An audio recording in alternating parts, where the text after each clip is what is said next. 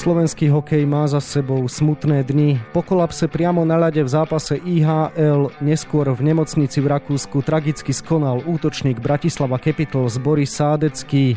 No a o pár dní odišiel dobrovoľne z tohto sveta generálny manažér klubu Dušan Pašek mladší. Od úmrtia prvého menovaného sa odrazíme v dnešnom podcaste Deníka Šport a športovej časti aktualít Šport.sk. Sprevádzať vás bude Vladimír Pančík.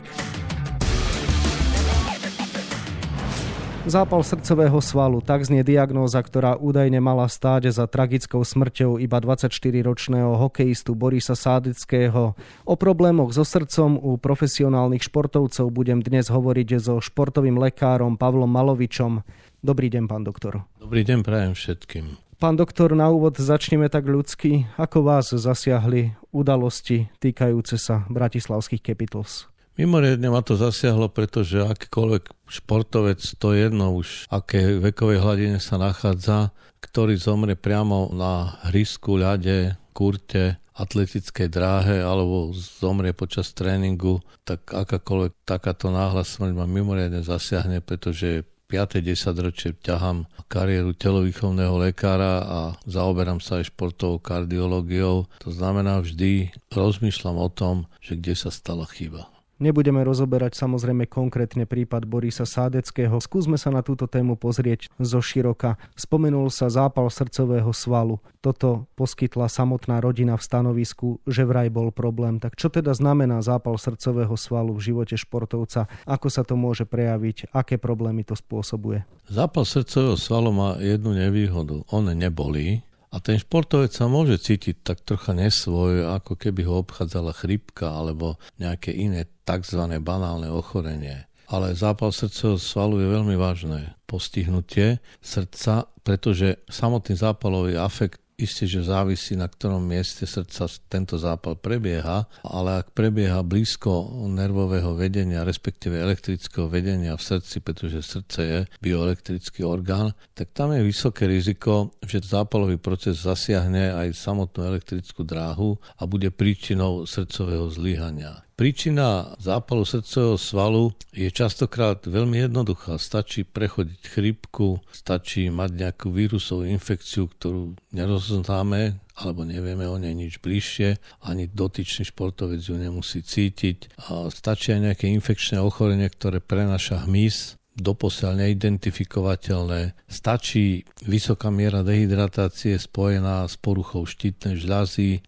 Je tam strašne veľa faktorov, ale primárne pokiaľ ten športovec má akýkoľvek, čo aj minimálny nález na elektrokardiograme, ktorý je súčasťou telovýchovno-lekárskej prehliadky, či už je to pokojový elektrokardiogram, alebo je to záťažový elektrokardiogram. Akýkoľvek posun tej krivky, zmenu v trvaní intervalov, zmenu v obraze toho elektrického výboja, všetko toto musíme brať vážne, pretože nemusí to byť spojené len so zápalom srdcového svalu, ale aj s ďaleko závažnejším poškodením. Ako teda môžu športovci vôbec predchádzať tomu, aby sa tento problém u nich vyskytol a akým spôsobom by sa mali správať, aby, ak sa aj tento problém objaví, to nemalo pre nich fatálne následky. No primárne každý športovec by si mal uvedomiť, že záver lekárskej prehľadky je istým odporúčaním, ktoré dáva tomu človeku nádej na kvalitný športový aj civilný život, alebo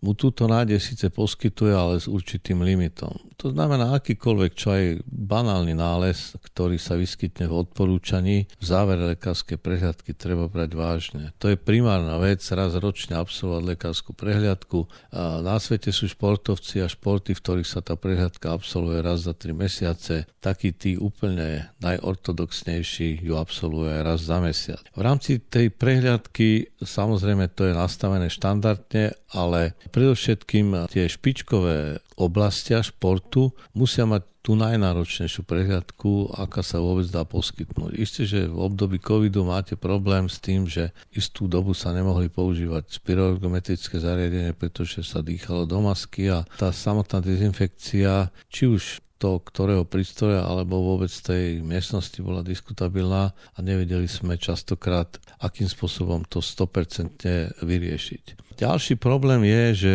my nesmieme športovcov nútiť, aby športovali, pokiaľ sú chorí. Veľmi často aj v tlači čítame, že športovec mal síce vysokú teplotu 24 hodín pred stretnutím alebo pretekom, ale premohol sa a vďaka nejakej zázračnej inekcii sa posilnil a uskutočnil to stretnutie, zápas, pretek a stal sa hrdinom, pretože prekonal samého seba. No, stal sa hrdinom otázka, že či pozitívnym alebo negatívnym, lebo akékoľvek vypetie počas horúčnatého stavu spôsobuje poškodenie vnútorných orgánov, ale aj klubových spojení a pohybového aparátu, ale najčastejšie vnútorných orgánov a úplne najčastejšie srdca. Treba si uvedomiť, že srdce síce vieme transplantovať, vieme na ňom urobiť steny, ale zase u takého mladého človeka by som o takýchto alternatívach neuvažoval a radšej by som sa vrhol na prevenciu, pretože lepšie nehrať, nešportovať 5 dní, ako potom odpočívať celý rok. Čo môžu urobiť kluby a kluboví lekári preto, aby sa predchádzalo prípadom ako Boris Sádecký? Prioritne každý klub by mal mať jedného stáleho lekára, ktorý sa stará o databázu lekárskych prehľadok a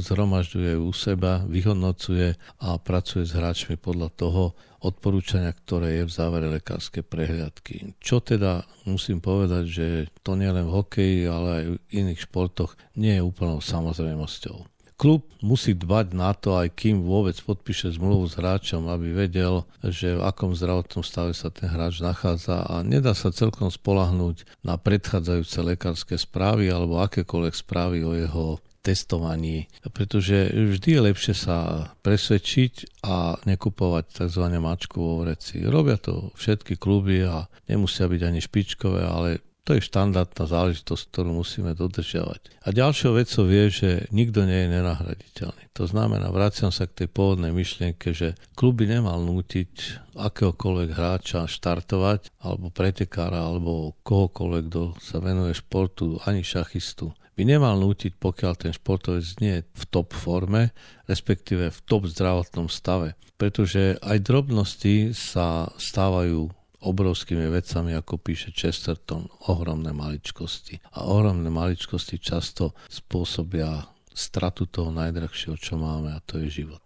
Nemala by tieto veci strážiť predsa len kvázi nejaká ligová asociácia lekárov alebo nejaký podobný odborný orgán, lebo vezmime si jednoduchú prax. V záujme športovca je hrať, aby zarábal peniaze. V záujme klubu je, aby športovec hral a pomáhal klubu k dobrým výsledkom, čiže je úplne logické, že dochádza v tejto veci občas aj ku zlyhaniam.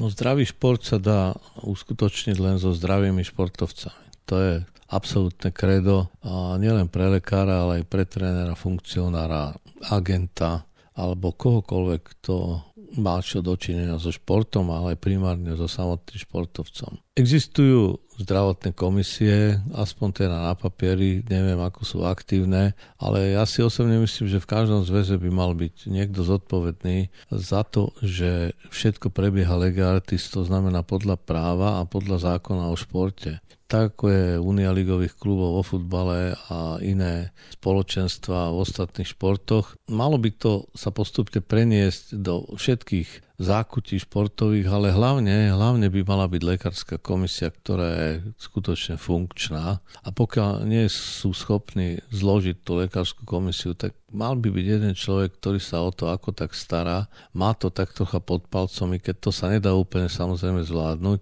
ale musí to byť autorita, ktorá keď povie, že to takto bude, tak to tak je. Ale to platí nielen pre športové zväzy, ale to všetkým platí pre kluby. Lebo vždycky sa stretávam, a bohužiaľ aj teraz v 21. storočí s tým, že no kde by sme tak najlepšie ušetrili? No na zdraví. To znamená, ušetríme na tom, že nezaplatíme lekára, ušetríme na tom, že budeme špekulovať, čo ďalej so záverom lekárskej prehľadky a budeme sa spoliehať na to, že však nejako to prejde, nejako to prekonáme. Každá zmluva podľa mňa by mala obsahovať klauzulu o tom, že hráč musí podstúpiť také a také vyšetrenia, takú a takú lekárskú prehľadku a bez toho je tá zmluva neplatná. Otázka je miera zodpovednosti klubu a miera zodpovednosti samotného aktéra, teda hráča a ľudí, ktorí sa okolo toho pohybujú a o ktorý sa o toho hráča starajú. Či už to teda sa týka bezprostredne jeho zdravia, ale v zdraví je ekonomický potenciál. To znamená, o to by sa mali starať aj ľudia, ktorí pracujú s peniazmi ako covidová situácia ovplyvnila zdravotný stav srdca u profesionálnych športovcov. Vieme, že gro športovcov stretávajúcich sa v šatni si prešlo ochorením COVID-19. Má toto ochorenie výrazný dopad na stav srdca? Má to výrazný dopad aj na stav srdca, aj na stav iných vnútorných orgánov, pokiaľ samozrejme nie sú dodržané všetky atributy prevencie, a to nielen primárnej, teda pred tým covidom, ale aj vtedy, keď už covid dotyčný športovec prekonal, tak existuje tzv. sekundárna prevencia, ktorá sa stará o to, aby sa infekcia nezopakovala. A máme tzv. postcovidový syndrom, s ktorým teda zápasí väčšina ľudí, ktorí nemajú dobrú obrany schopnosť, nemajú dosť protilátok, ale myslím tým protilátky nielen proti spomínanému vírusu, ale všeobecne. To sa u nás trošku zanedbáva a hlavne tam nie je taký odborný postup, pretože krúžia okolo nás rozličné reklamné spoty, ktoré zabezpečujú v úvodzovkách zaručenú obrany schopnosť imunitu a veľmi ťažko si z toho ten jednotlivec alebo aj kolektív vyberá. Preto je potrebné, aby bola autorita v klube alebo v zväze, ktorý povedala tak vážený, to touto cestou sa poberieme, toto je to práve, to nie je žiadny hoax, to nie je žiadna fáma, ale toto je pravda, ktorá je založená na vedeckých dôkazoch a pokiaľ nie na vedeckých dôkazoch, lebo dneska pri tom vývoji rozličných výživových doplnkov je to problematické, ale aspoň je založená na skúsenostiach, ktoré získame v zahraničí alebo aj doma, alebo skúsenostiach, ktoré získame z iných odborov, nemusia byť nevyhnutne zo športu. Je to komplexná záležitosť COVID aj post-COVID syndrom existuje, ale dá sa mu predísť. A pokiaľ bohužiaľ je ten človek zasiahnutý, dá sa riešiť. Len treba na tom pracovať na 200% a nie na 50% a s rozpakmi. Samozrejme žiadna prevencia úplne neodstráni všetky rizika. Stále sa nám budú opakovať situácie ako zlyhanie srdca a podobne, však konec koncov zažili sme to aj na Eure v prípade Christiana Eriksena z dánskeho futbalového národného týmu a ten si teda prechádzal rôznymi kontrolami. Čo môžu urobiť kluby preto, aby keď už takáto situácia nastane, že hráč, či už futbalista, hokejista, tenista, to je jedno, skolabuje priamo na športovisku, aby z toho vyšiel možno čo s najmenšími následkami. Ten klub alebo ktokoľvek, kto sa o toho hráča stará ekonomicky, mal by mu zdravotne poskytnúť tú najvyššiu starostlivosť, aká je možná. Samozrejme, vždy to závisí od zmluvy, od vzťahu k poisťovniam a od individuálnych aktivít toho, ktorého športovca. Keď ste spomínali Eriksena, tak bohužiaľ sú krajiny, alebo vďaka Bohu sú krajiny, kde môžete skutočne športovať na vrcholovej úrovni len za určitých podmienok. A keďže on má kardioverter, to znamená, on má vmontovaný prístrojček, ktorý udržiava jeho srdce v optimálnom chode a zabraňuje nejakej náhlej príhode, Taliani neuznávajú tento spôsob existencie vrcholového športovca. Oni skôr sa prikláňajú k tomu, že športovec by mal byť naozaj totálne zdravý bez takýchto pomôcok. To znamená v prípade Eriksena bohužiaľ asi bude musieť e, prestúpiť do inej súťaže. V Holandsku napríklad takáto možnosť je a existujú hráči, ktorí hrajú s takýmto prístrojčekom. Ale to nie je vôbec žiadna novinka. Ja si pamätám existenciu hráča, myslím, že to bol futbalista Stoke City z Premier League, ktorý hral s operovaným kardiostimulátorom a to sa stalo už pred 4-10 ročiami. Samozrejme, že ja osobne by som neodporúčal športovať s kardioverterom, s operovaným defibrilátorom. Pretože to nie je len záležitosť samotného športovania, respektíve ako to bolo u Eriksena, ja si myslím, že to bol burnout, že to bolo vyhorenie, hral veľa zápasov. Hrozí to strašne veľa hráčom, ktorí hrajú viac ako 65-70 zápasov v sezóne. Myslím si, že takýto športovec, pokiaľ zažije tento druh udalosti, tak by sa mal zamyslieť nad tým, že aká bude jeho budúcnosť. Že či bude ďalej pokračovať v rizikovej činnosti, hoci teda je prikrytá nejakou prístrojovou technikou, alebo si teda proste povie, že život je len jeden a budem chcieť žiť pre svoje deti a rodinu ďalej, ale aj pre ten milovaný šport a skrátka zmením kvalifikáciu. To je ďalšia šanca, alebo sa budem venovať úplne iné činnosti. Ja osobne neodporúčam hrať s kardioverterom. Prikláňam sa k názoru talianských lekárov. Je to filozofia dnes už nežijúceho profesora Zepiliho, ktorým som sa osobne poznal a tí Taliani sú skutočne veľmi rigorózni a myslím si, že to je správna cesta. Jednoducho, pokiaľ teda je niečo, čomu nemôžeme zabraniť inou cestou ako umelou podporou, tak to ja nepodporujem. Posledná otázka. O zdravie sa musíme primárne starať každý sám. Stručne, výstižne a jasne, čo by ste možno aj v tomto kontexte odkázali športovcom, ktorí počúvajú tento podcast. Zaujímajte sa o svoje zdravie a berte rady lekárov vážne. Toľko športový lekár Pavel Malovič, ktorému ďakujem za rozhovor. No a verím, že na budúce sa stretneme pri príjemnejšej téme. Ďakujem pekne za príležitosť povedať o tom, čo trápi aj moje srdce.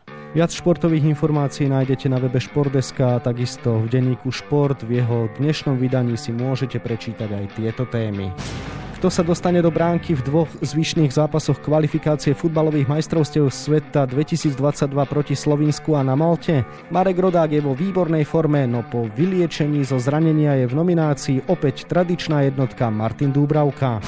Vo futbalovom klube z Dunajskej stredy je opäť dusno. Po prehrách v Poprade s Liptovským Mikulášom a doma so Sereďou to má nahnuté tréner Antal Német. Prežije reprezentačnú prestávku alebo kolektív DAC už nebude mať v ďalšom zápase nového kouča. Najlepší tenista súčasnosti Novak Djokovic je rád, že turnajový titul v Paríži si užil prvýkrát pred očami svojich detí. Zverenec slovenského trénera Mariana Vajdu zároveň zaznamenal ďalšie dva historické rekordy. No a na 28 stranách je toho samozrejme oveľa viac. Scenár dnešného podcastu sme naplnili a zostáva nám sa už iba rozlúčiť. So želaním pokojných dní od mikrofónu pozdravuje Vladimír Pančík.